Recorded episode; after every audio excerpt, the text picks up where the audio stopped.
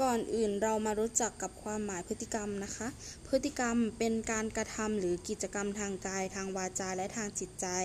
บางอย่างเราสามารถมองเห็นด้วยตาหรือได้ยินด้วยหู บางอย่างเป็นความรู้สึกภายในจิตใจ ไม่สามารถสังเกตได้ แต่สามารถวัดด้วยเครื่องมือบางประเภท หรือสังเกตได้จากตัวชี้บางอย่างแต่ละคนแสดงออกมาทั้งที่รู้สึกตัวและไม่รู้สึกตัวจากคำที่กล่าวว่า จิตมนุษย์นี้ไซร้ยากแท้ อย่างถึงแสดงว่าจิตของมนุษย์แม้ลึกซึ้งเพียงใดก็ยังสามารถอย่างหรือวัดได้